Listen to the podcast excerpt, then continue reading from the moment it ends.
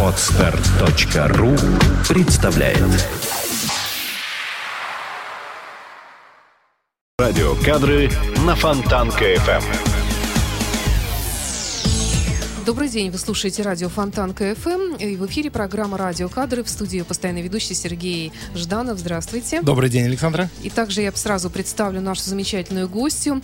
Это директор по управлению персоналом ОАО «Морской порт Санкт-Петербург» Зинченко Виктория Александровна. Здравствуйте. Здравствуйте. Здравствуйте, уважаемые слушатели. Вообще, мне кажется, Сергей, что все, что касается нашего петербургского порта, это очень интересно, загадочно. Это огромная территория вообще и такая мощная организация. И я не представляю, как вот такая вот э, хрупкая женщина с видом может управлять всем персоналом этой огромной организации. Ну, поговорим об этом в программе. Спасибо, Александра. На самом деле тема нашей сегодняшней передачи называется HR море. Это кадры морского порта. Совершенно верно. Морской порт Санкт-Петербурга ну, по сути, как отдельный город, как э, отдельная жизнь, но, тем не менее, есть свои особенности общие для всего рынка труда, есть особенности локальные для морского порта. Я крайне благодарен Виктории, что она нашла время и пришла к нам сегодня. Надеемся на интересный диалог. И хотел бы я с этого начать. Э, скажите, пожалуйста, Виктория, вот за время э, вашей работы в порту, за время такой адаптации. Вот есть ли какие-либо э, местные легенды морского порта, какие-то вот фишки, которые именно вам и характерны? Вот, скажем, там э, какие-то истории а там «Бриллиантовая рука», случай контрабанды, может быть, что-нибудь такое, что интересно было бы всем. Ну, Сергей, какой неожиданный вопрос для начала диалога на самом деле. Э, я работаю в порту год, Скажу, что работаю с удовольствием, работа мне нравится, она очень интересная. Что касается легенд, ну, на самом деле неожиданно, но вот так случилось, что совсем недавно я как раз услышала историю, действительно связанную с бриллиантами. Фантастика! Расскажите подробнее, как это было? А, как говорят э, специалисты, которые работают в порту давно, я не могу сказать точно, сколько лет это было назад, но э, в порту выгрузили груз. Это были фрукты, яблоки, уложенные в коробке деревянные. И долгое время этот принятый груз сохранился у нас на складах. Э, долго его не забирали, то есть он был не востребован. Такая яблочная тот, интрига. Тот, кто ожидал груз, не приезжал за ним. И э, интрига развязалась неожиданным образом, когда вдруг в порт нагрянули работники таможенной службы и заинтересовались именно этими яблоками. Оказалось, яблоки, что... яблоки не успели стать вином. Не успели, они были хорошо упакованы. Оказалось, что э, параллельно с этим грузом в этих же коробках э, были контрабандно направлены сюда в порт с дальнейшим, конечно, какой-то предполагаемой траекторией, алмазы, действительно рассыпаны по коробкам с яблоками. Было такое, такое дело интересное. Фантастика. Фантастика. А, хозяина-то нашли, заказчика? А, ну, это уже не наш э, был интерес. Возможно, скорее всего, думаю, что было найдено, но нам об этом не сообщили уважаемые слушатели, покупая яблоки, кушайте их внимательно. Возможно, вас также ожидает сувенир. По недосмотру, да, По оказались алмазы. Такое тоже может быть, раз такое бывает на практике. Слушайте, замечательная история. Как раз к разнообразию наших э, грузов, которые мы обрабатываем. Вот э, вы сказали, что вы работаете чуть более года. Скажите, Виктория, а вот э, из вашего опыта профессионального, я знаю, что вы до этого работали в Москве. Вот есть ли какие-либо отличия между работой в Москве и работой в Санкт-Петербурге? Может быть, в ментальности, в ощущениях, в какой-то практике сложившейся. Вот что можете сказать? А, да, спасибо э, за вопрос. Вопрос хороший. На самом деле, конечно же, отмечаю гораздо более открытые диалоги со специалистами всех уровней. То есть есть та самая пресловутая московская, там некоторая доля снобизма, она присутствует, когда работаешь в московских, тем более управляющих компаниях, что составляло именно мой предыдущий перед Санкт-Петербургом опыт. И, э, конечно, другое немножко отношение здесь. Э, может быть, даже э, есть собственная ментальность у работников порта, они готовы помогать тем, кто влился в их коллектив, готовы сотрудничать, оказывать всемирную помощь. Это всегда очень приятно. Ну, то есть э, питерская культура, она остается неизменной частью, в том числе и наших производственных взаимодействий. То есть есть некий такой оттенок локальный? Да, да, есть приятный оттенок. Хорошо, хорошо, спасибо за теплые слова. Виктория, а вот если говорить, скажем, о такой такой глобальной проблеме, которая, наверное, касается всей нашей страны, и Санкт-Петербурга, и Москвы, вообще всех регионов. Проблема производительности труда. Вот э, что можно было отметить в плане производительности в морском порту? Какие есть особенности, над чем стоит работать? Есть ли жесткая связь между трудом и заработной платой? Или, может быть, ее не очень э, можно ярко видеть? Вот, э, вот что вот в голову бросается и что хотелось бы вот отметить? Ну, начнем важного? с того, Сергей, безусловно, и вы, и я, и Александра, и все наши слушатели понимают, что связь здесь всегда прямая, как правило, между производительностью труда и тем, что зарабатывает человек. Конечно же, нам, как э, обычным людям, всем на любом уровне, да, будь это э, глубоко уважаемый мною там, докер-механизатор или специалист э, механической службы, или экономист, юрист, вы, я, мы все хотим зарабатывать больше, безусловно. Другой вопрос, что всегда есть соотношение, сколько мы усилий вкладываем в свой труд и насколько он оценивается, да. Конечно же, э, сейчас мы не можем оставаться отвлеченно говорить о теме производительности труда. Мы все знаем установки, в том числе о которых говорит президент в своих э, программных высказываниях, о том, что Россия обязательно должна делать прорывной скачок, что называется, в увеличении производительности труда, потому что только так мы сможем сохранить стабильность экономики страны да, и приумножить ее. Ну, это говоря о высоком. Конечно, потом это приходит, что называется, к пониманию на уровне каждого предприятия. Конечно, и нас, наш менеджмент тоже проблемами производительности труда беспокоен в том числе в первую очередь, поскольку, ну, начнем с ключевого, над чем всегда работает любая э, команда, которая управляет организацией, да, нам нужно думать об эффективности uh-huh. производства, о том, чтобы производство свое сохранять, в том числе и для сохранения рабочих мест, для обеспечения людей стабильным заработком, ну и их востребованность, соответственно, иметь, да, производственную. Вот. Посему мы, конечно же, думаем об увеличении производительности труда. Но нужно сказать, что, скажем, наш основной, э, что называется, зарабатывающий персонал, угу. докеры-механизаторы, э, это, может быть, кто-то имеет неправильное представление, это не человек, который там грузит на спину uh-huh. мешки, коробки таскает в руках, да. Сейчас механизатор это высококвалифицированный работник, он работает всегда на технике. Это основная профессия в вашей компании, да? Доктор? Да, это основная профессия, uh-huh. но, опять же, для понимания, э, это не все, кто работает в порту. Uh-huh. То есть, условно говоря, из тысячи 568 человек сегодняшнего состава предприятия 400 70, ну, округленно uh-huh, говорю, uh-huh, чтобы uh-huh. не загромождать. Около трети. Да, это докеры-механизаторы, то есть непосредственно люди, занятые Э, погрузочными и разгрузочными работами.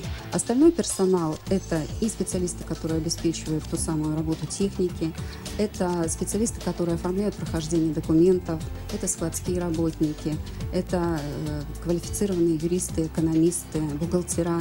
То есть достаточно много направлений деятельности, которые сопровождают все вспомогательное да, сопровождение ту самую процесса. разгрузку и погрузку, угу.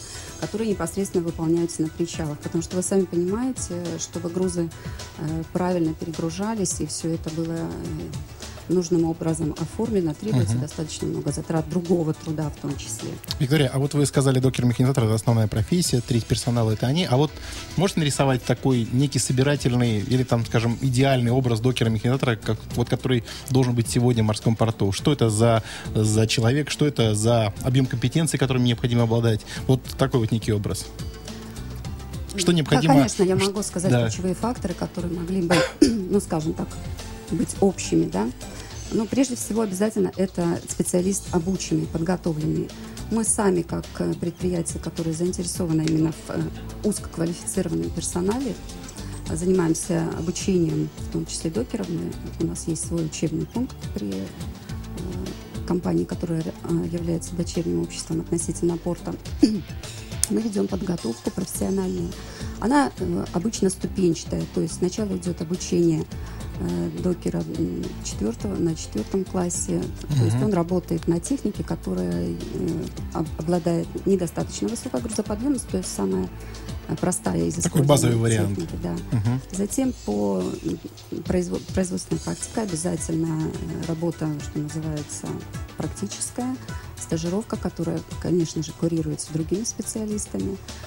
И необходимо накопление определенного количества часов работы на такой технике с тем, чтобы потом иметь возможность учиться на другой. То есть, э, ну, примерно там 4-5 этапов обучения с тем, чтобы uh-huh. достичь наиболее высокой квалификации. Среди докеров-механизаторов есть э, самые высококвалифицированные, это крановщики. То есть вот когда мы проезжаем с территориями, где уже видны э, причалы порта. Мы все видим краны, которые стоят. Очень красивые да. такие, углом. Да, очень э, так элегантно поворачиваются, я бы сказала. Вот на этих кранах, конечно же, тоже работают люди. Это специалисты самой высокой квалификации. То есть они, получается, и в буквальном и переносном смысле выше всех находятся? Да, абсолютно на лесенке. так. Да, и их работа определяет зачастую то, как сработает бригада, звено, как будет правильно разгружен, погружен груз. А вот без этого обучения специализированного, которое ваша компания проводит, или вот ваше дочернее общество, э, человека уже подготовленного можно найти после учебных заведений на нашей стране или нет? Или все равно нужно какое-то специальное обучение? Ну, вот это мы говорим о рабочих профессиях. Да, да, да. Конечно же, если, условно говоря, если рассматривать ситуацию чисто теоретически, мы, угу. конечно же, можем принять специалиста, подготовленного где-то в другом месте. Но, а если есть конечно же, мы про- проверим его квалификацию угу. соответствующими документами, подтверждена должна быть и так далее. Ну и другие специалисты, скажем, производители работ, которые также занимаются организацией этого процесса, они готовятся и вузами, и соответствующими средними специальными учебными заведениями. То есть, конечно же, мы всех рассматриваем при и, необходимости, если у нас есть вакансии. И этот уровень квалификации высокий необходим, я так понимаю, еще связано это с тем, что м- диапазон грузов, он совершенно велик, да? Это может быть скрепки, например, там, да, или, или это может быть какие-то, ну, совершенно уникальные негабаритные грузы. Вот что самое такое э, интересное э, порт. Из грузов. Порт, да. Наши грузы все интересные, я считаю. Ну, вот самое такое... Что, да, мы э, за, э, на них работаем, мы на них зарабатываем, так. что называется. Но действительно диапазон грузов широк. Э, морской порт Санкт-Петербург является универсальным предприятием по перевалке грузов.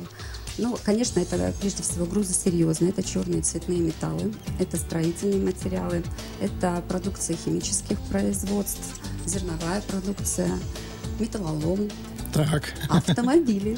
Прекрасно. Но ну, это два разных груза, да, вы слушатели? Вы это понимаете, металлолом автомобиль. Да, это разные грузы. Мы стараемся не смешивать. Что сболтать, но не смешивать. А что вот из негабаритных крупных таких вещей, э, что-нибудь такое, что является знаковым, например, для нашей страны, вот э, порт перегружал? Конечно, да, поскольку э, порт действительно порой проводит уникальные погрузочно-разгрузочные работы, бывают грузы, которые ну, там, единичные, да, может быть, что это, расскажите. уникальным образом. Это бывают, э, опять же, из истории там, освещенных вопросов. Это бывают э, космические ракеты, это бывают э, буксиры очень сложные транспорт, угу. это бывают локомотивы, которые мы перегружаем на сюда. То есть и воздушный, и железнодорожный транспорт начинает путь все равно по морю. Безусловно, потому что море обеспечивает такую грузоподъемность, э, которую ну, другой вид транспорта не ну всегда. И, ну и плюс, вероятно, еще это некая экономическая эффективность, да, морской способ. Да, но это связанные вещи, поскольку можно, условно говоря, на одно судно погрузить столько, сколько не увезут, там, будем говорить образно, там, 10 uh-huh. самолетов, то uh-huh. это, конечно же, получается дешевле. Понятно. А если вот посмотреть на специфику порта, вот на его организацию работы и сравнить, например, его организацию с организацией работы других портов мировых крупных, есть какие-то вот э, местные особенности или мы совсем являемся калькой э, западных методик и нет, мы ни в коем случае не являемся калькой западных методик. Мы, наоборот, выросли из своего советского прошлого. Так. Особенно у нас это ощущается в морском порту, поскольку и организация работ, э, особенно на традиционных грузах, которые всегда обрабатывал порт, она э, переходит и понемногу трансформируется, модернизируется именно на основе той организации работ, которая была заложена еще многие, э, даже скажем, десятилетия назад. То есть есть некая, некая преемственность, некая, некая привычка к тому, как обрабатываются грузы. Это, конечно же, не мешает внедрению там, новой техники, модернизации, э, разработки новых технологических схем. Uh-huh. Но все-таки за основу у нас взято что? Мы имеем в своем штате работников, которые выполняют эту работу. Насколько мне известно, зарубежный опыт, э, он несколько иной. Э, компании, которые занимаются разгрузкой, погрузкой грузов на суда, они пользуются услугами персонала, который собран в, другую, в другое сообщество, так угу. называемые пулы докерские. Некое профессиональное и сообщество. Да, такое. и уж э, работники этих пулов направляются, видимо, по предварительным каким-то, наверное, заявкам, либо планам согласованным в разные портовые компании. Угу, даже так. Разница есть, да. То есть э, у вас, с одной стороны, традиции, но нет чувства закостенелости. То есть э, можно сказать, что морской порт Санкт-Петербурга развивается на основе традиций. Чувство Тех, которые- закостенелости, но это вопрос такой спорный. Некоторая приверженность традициям, э, особенно что касается, например, э, систем оплаты труда. У нас э, есть такой вопрос, который мы считаем очень насущным. Э, Здесь мы бы хотели двигаться к изменениям более быстрыми темпами. Есть понимание руководства компании, что здесь необходимы изменения, ключевой целью которых является все-таки повышение эффективности производства.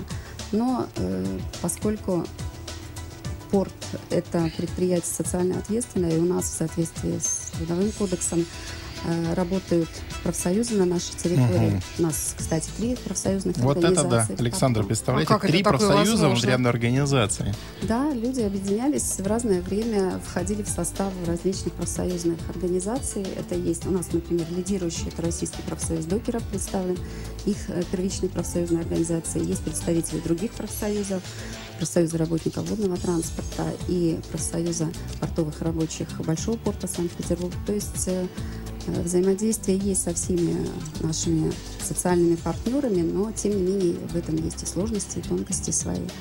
То есть у вас такой мини-вариант парламента, да, когда есть разные точки зрения, обсуждения, попытка найти консенсус У нас не скучно, поверьте. Мне почему-то представляется, что такое обилие профсоюзных организаций, оно э, способно вообще поднять настоящую бучу какую-то в трудовом коллективе, в таком огромном тем более. И бывали ли случаи, когда они действительно так жестко пытались повлиять на ситуацию Ну, это было в происходящую? более ранней истории порта. Мгм. Вот э, 2005 год, насколько мне известно, были волнения. Э, Речь шла тогда... Ну, экономика двигала к тому, что были проблемы, видимо, с э, той же заработной платой. Все диктуется э, объемом работ, которые у нас есть. И когда объемов маловато, наверное, возникали проблемы. Ну, не буду много об этом говорить, поскольку сама в процессах не участвовала, не очень Мгм. корректно давать э, характеристику. Ну, скорее всего, это связано с тем, что все-таки, как мы хотим или не хотим, мир движется вперед, мы тоже развиваемся. Да, И безусловно, некоторые- изменения должны входить в нашу жизнь, и нравится нам это или не нравится. И, возможно, многие такие вот, э, скажем так, элементы недопонимания связаны с тем, что, по сути, у нас у, нас у каждого меняется ментальность, да, ведь если нам сказали всем в годах 80-х, в самом начале, что мы ну, волей-неволей уже в нулевые будем знать более-менее бухучет и понимать экономику как-то, да, потому что мы жили все в полном отрыве, мы бы не поверили. А сейчас каждый получает чек при Да, покупке, конечно. проверяет его, И- контролирует. или пользуются мобильными телефонами, да, для того, чтобы сообщить, там, что ты в данный момент выполнил своему Да, руководителю. да, в начале 80-х была бы хороша фраза, вероятно, да, что, э, к сожалению, я не, могу тебя сфотографировать, потому что дома телефон забыл. Это было бы совсем, конечно, дико, потому что представить, Да. что такое вообще возможно, наверное, было бы нереально. А вот эм, раз мы заговорили о заработной плате, о профсоюзах, скажите, пожалуйста, а вот индексация, она вообще в порту проводится? Насколько это важно, актуально, необходимо? Как это вот? Вот вы как сразу меня к ответственности. Но здесь есть на самом деле что сообщить. Э, Мы провели индексацию в этом году, индексацию за предыдущий, за 2012 Мгм. год. Разработали механизм, который абсолютно согласуется с Трудовым кодексом. Здесь нужно сказать, что не все предприятия сейчас проводят индексацию. Далеко не все Да, предприятия. это потому что не у всех есть экономические возможности для э, совершения такой именно э, такого изменения заработной платы, но мы, стараясь, в общем-то, выполнять свои социальные обязательства, сделали индексацию. Нужно сказать, что у нас интересный механизм. Мы привязали индексацию не к и существующему уровню оплаты труда работников, а Мгм. поскольку все-таки индексация это, это э, фактор такой социальный, да, не связанный Совершенно с нашей верно. с вами работой, а условно говоря связанный с тем, что дорожает э, Какие-то базовые- первой необходимости. Базовые да. потребности, да. Поэтому мы долго, в общем-то, на эту тему делали различные предложения, разработки и пришли к тому, что индексация должна быть одинакова для любого работника порта, независимо от того, какое, как- какая зарплата, каков доход, просто компенсируя уровень тех самых потребительских цен, которые, по сути, одинаковы для всех нас. Но на самом И деле это... ежемесячно выс- выплачиваем нашим работникам Мгм. индексационную надбавку. Да, возможно, она кому-то кажется не слишком большой, но здесь нужно соотносить свои возможности и как раз те самые обязательства перед работниками, которые мы обязаны выполнять. Ну, Я хочу сказать, что на самом деле из своего тоже опыта богатого такой подход, он, он замечателен тем, что он не увеличивает разрыв между минимальным и максимальным уровнем оплаты труда. Это очень важно. Он не увеличивает социальную напряженность. Это очень ключевой момент. Момент. А вторая особенность, то, что на самом деле по нашему законодательству э, только бюджетные предприятия, те, которые находятся на, на балансе государства, обязаны эту индексацию проводить. Поэтому, когда частная компания это проводит, это, конечно, очень большое достижение. А уж когда она проводит еще это грамотно, это вдвойне служит уважение. Поэтому, на самом деле, это Ну, Мы отлично. надеемся, что мы провели ее грамотно. А, еще вопрос такой. Скажите, пожалуйста, Виктория, вот по вашим ощущениям, вот по опыту работы в порту, есть какая-то в порту особая романтика? Вот что, э, что-то такое, что на самом деле дает особенное удовольствие в порту работать? Что притягивает Конечно, магнитом? Это, романтика есть, она есть э, как у людей, которые работают бок о бок с друг, друг с другом, да, например, вот э, опять же, если брать наши основные производственные площадки, то есть терминала- терминалы, причалы, Конечно, всегда есть взаимодействие, условно говоря, бригада, бригада докеров, механизаторов, складские работники, э, инженерный состав, который сопровождает э, работу, да, Конечно, очень много зависит от слаженности, от взаимопонимания, от того, кто видит какие ключевые моменты, насколько готов взаимодействовать друг с другом. И вот когда видишь слаженную работу людей, тем более, ну, мы говорили уже о кранах, да, которые нам видны издалека и много, но другая техника нам не видна. А если смотреть вблизи на процесс, то он, э, слаженная работа четкая. Причем э, понимая, что каждое движение, каждое действие сопряжено там, и с выполнением требований охраны труда, и с тем, что каждую секунду человек на своем участке оценивает, насколько это может стать опасно для соседа. Да? Вот когда видишь работу нормальную, бесперебойную и там, услов- условно э, красиво завершающуюся, конечно, в этом есть романтика. Труд, который хорошо организован, я считаю, что он как песня. Это мое убеждение. А можно еще такой вопрос задать? Это же огромная территория порт. Мне кажется, это как город в городе. Там же, наверное, у вас есть и какие-то э, условия для того, чтобы человек мог э, переодеться, поесть, э, зайти в магазин, что-то купить, и чтобы, да, может быть, даже добраться до своего непосредственного рабочего места, потому что территория это действительно велика. Безусловно, территория э, очень большая для э, транспортировки именно уже по портовой, по пор- портовой территории. У нас э, есть э, автобусы обычные, как э, те, которые осуществляют рейсы в. Замечательно. Мы осуществляем доставку персонала на удаленные районы. Э, Естественно, это все предусмотрено. Для этого у нас существует своя автобаза, свои водители, которые работают на этих транспортных средствах. Конечно, есть расписание движения. То есть действительно, как в маленьком городе. Что касается быта, да, поскольку наши работники основные, основной производственный персонал, как правило, переодеваются в свою спецовочную одежду. Это, конечно же, быт-блоки. Э, Есть э, некое тяжелое наследие, потому что есть давно построенные здания, есть устаревшие коммуникации, типа, которые подают горячую воду душевые, да. Есть э, проблемы, связанные с устареванием вот этих мощностей. но есть то самое, что называется, как комфортом рабочих их- мест. Мы стараемся их решать, да, по мере того, как эти проблемы на нас нападают. Очень интересно. Скажите, пожалуйста, а вот эм, вчера, например, совершенно случайно, э, так уже так подводя такую некую черту у нашего диалога, я обнаружил на сайте инспекции по труду такую новость, что инспекция по труду очень грамотно э, отреагировала на некую напряженность, которая в порту возникла, и урегулировала э- эту напряженность до уровня такого, такого, скажем, нормального социального партнерства. Это на самом деле так, да? Инспекция по труду как-то себя вот проявила.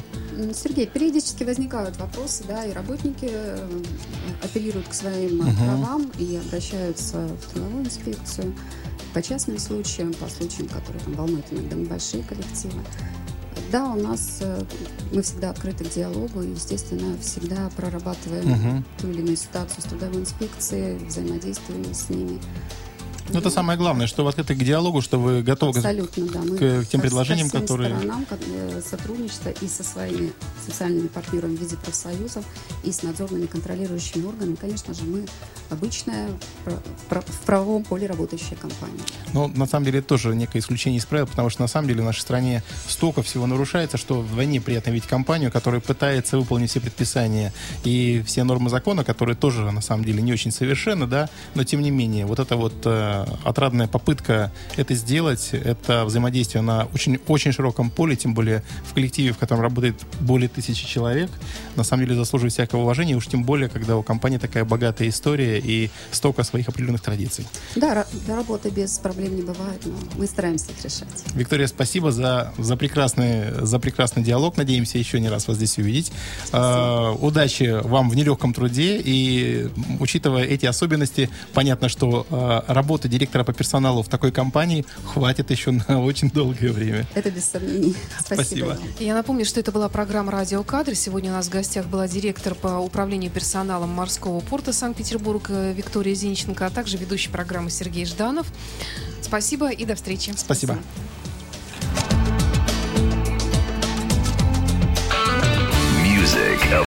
Скачать другие выпуски подкаста вы можете на podster.ru